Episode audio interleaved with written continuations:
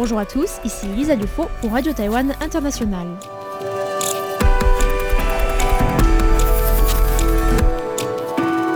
C'est l'heure de la revue Asie-Pacifique, une sélection de sujets d'actualité alternée d'émissions thématiques sur l'Asie-Pacifique.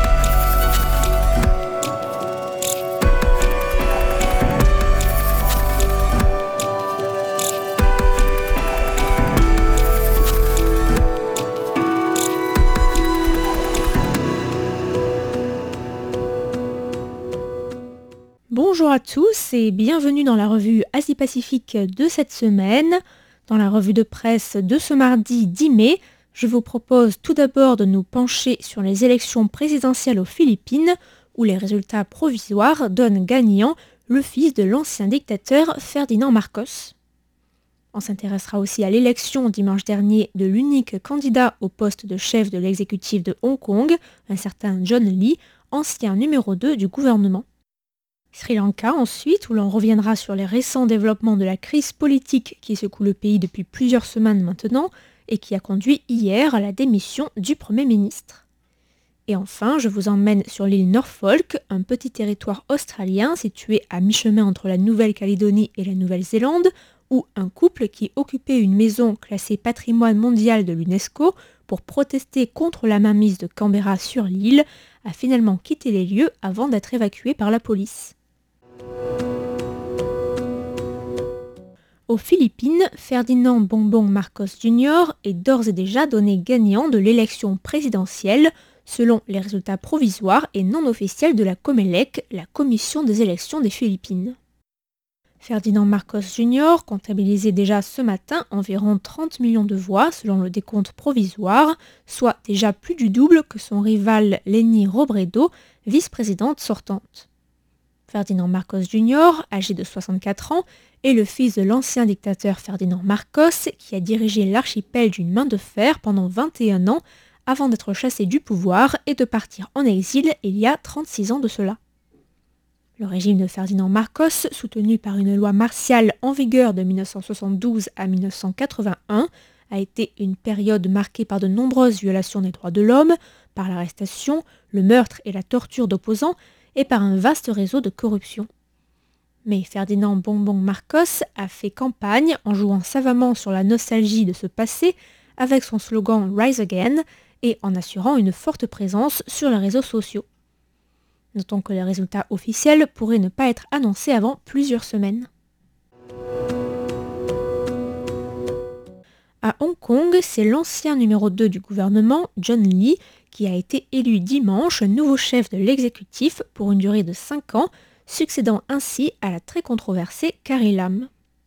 Tout aussi proche de Pékin, John Lee, 64 ans, a été élu au terme d'un scrutin sans surprise, puisque ce dernier était l'unique candidat de l'élection.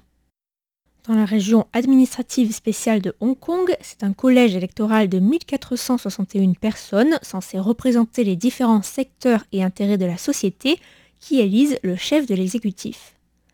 Ce comité électoral a récemment été réorganisé et assure la victoire d'un leader pro-Pékin. De plus, les récentes réformes s'assurent également que les candidats aux élections sont de vrais patriotes selon la formule, à comprendre des personnalités politiques loyales envers le régime chinois.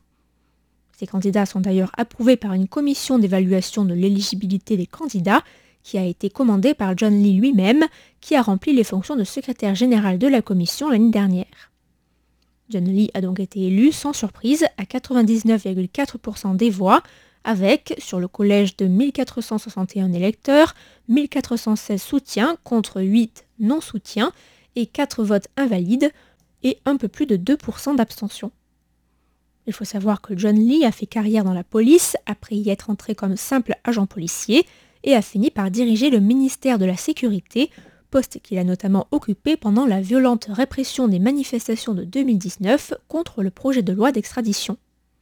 Le bureau de liaison, qui représente le gouvernement chinois à Hong Kong, a salué le scrutin qu'il a qualifié d'étape vers l'exécution du principe de gouvernance de Hong Kong par les patriotes, qui montre l'avancement et la supériorité du nouveau système électoral, ainsi qu'une nouvelle application réussie dans le développement de la démocratie avec des caractéristiques hongkongaises. Mais l'élection a aussi été critiquée, notamment par l'Union européenne, qui dit, je cite, regretter la violation des principes démocratiques et le pluralisme politique et voir dans ce processus de sélection une autre étape dans le démantèlement du principe un pays de système. Notons que John Lee entrera officiellement en fonction le 1er juillet prochain, date qui coïncidera avec le 25e anniversaire de la rétrocession de l'ancienne colonie britannique à la Chine. Dans un contexte de crise politique qui dure déjà depuis plusieurs semaines et après de violents affrontements hier dans les rues de la capitale, le Premier ministre sri-lankais Mahinda Rajapaksa, frère aîné de l'actuel président, a finalement présenté sa démission hier. Il faut savoir que le Sri Lanka est empêtré depuis plusieurs mois dans ce qui est qualifié par les observateurs de la pire crise économique de l'histoire du pays depuis son indépendance en 1948. Ainsi, depuis plusieurs semaines, la population manifeste et enchaîne les mouvements de grève pour protester contre les politiques du gouvernement qui ont participé à de fortes pénuries actuellement touchant les produits alimentaires, l'électricité et les carburants, ou encore les médicaments. La crise, aggravée par la pandémie de Covid-19, est telle que le pays s'est déclaré en défaut de paiement de sa dette extérieure en avril dernier.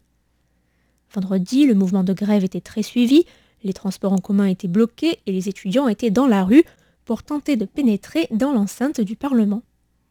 Le même jour, le président Gotabaya Rajapaksa a de nouveau décrété l'état d'urgence pour mieux contrôler le mouvement de grève général en cours contre le gouvernement, invoquant, je cite encore, la nécessité de maintenir l'ordre public. Un état d'urgence qui est entré en vigueur le soir même à minuit.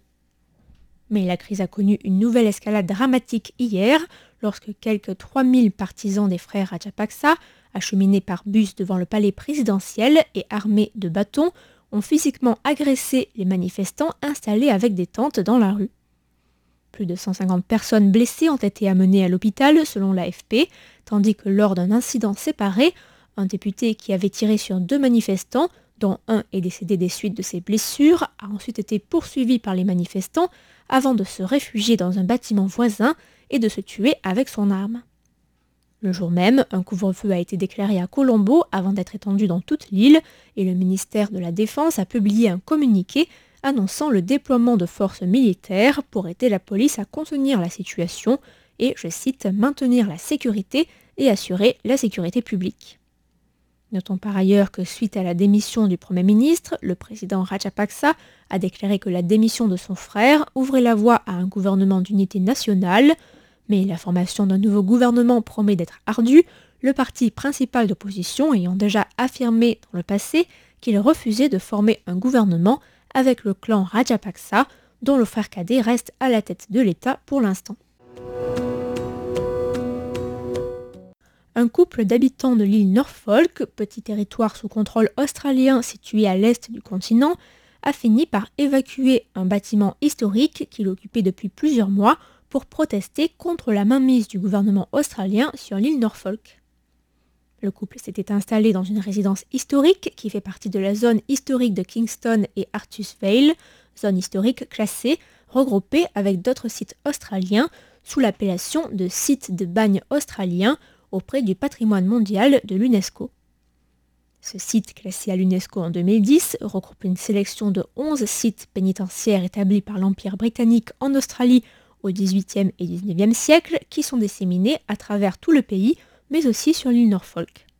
Au total, ce sont près de 166 000 hommes, femmes et enfants qui ont été envoyés en Australie pendant plus de 80 ans, condamnés par la justice britannique à la déportation dans les colonies pénitentiaires britanniques. La maison occupée au numéro 8 de Quality Row est une résidence historique d'un ancien fonctionnaire de l'administration britannique. Or, le couple affirme que les maisons de la zone ont été offertes par la reine Victoria en 1856 aux descendants de l'île Pitcairn qui ont accepté de venir s'installer à Norfolk. Le couple accuse l'administrateur de l'île, l'Australien Eric Hutchinson, d'avoir essayé de loger son personnel dans ces maisons et reproche aussi à Canberra l'absence de consultation des habitants de Norfolk dans la gestion de ce patrimoine historique mais le couple milite aussi de manière plus large pour plus de démocratie sur leur île.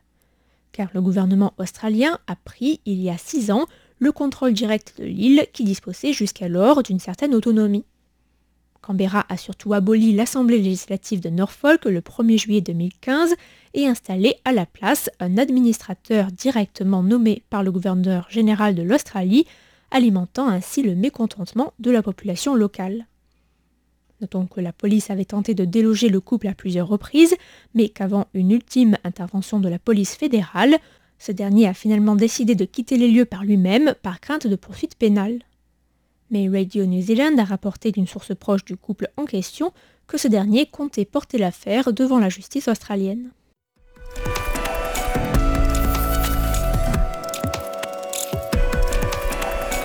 C'était la revue Asie-Pacifique de cette semaine, présentée par Lisa Dufaux pour Radio Taïwan International. Merci de votre écoute et à la semaine prochaine.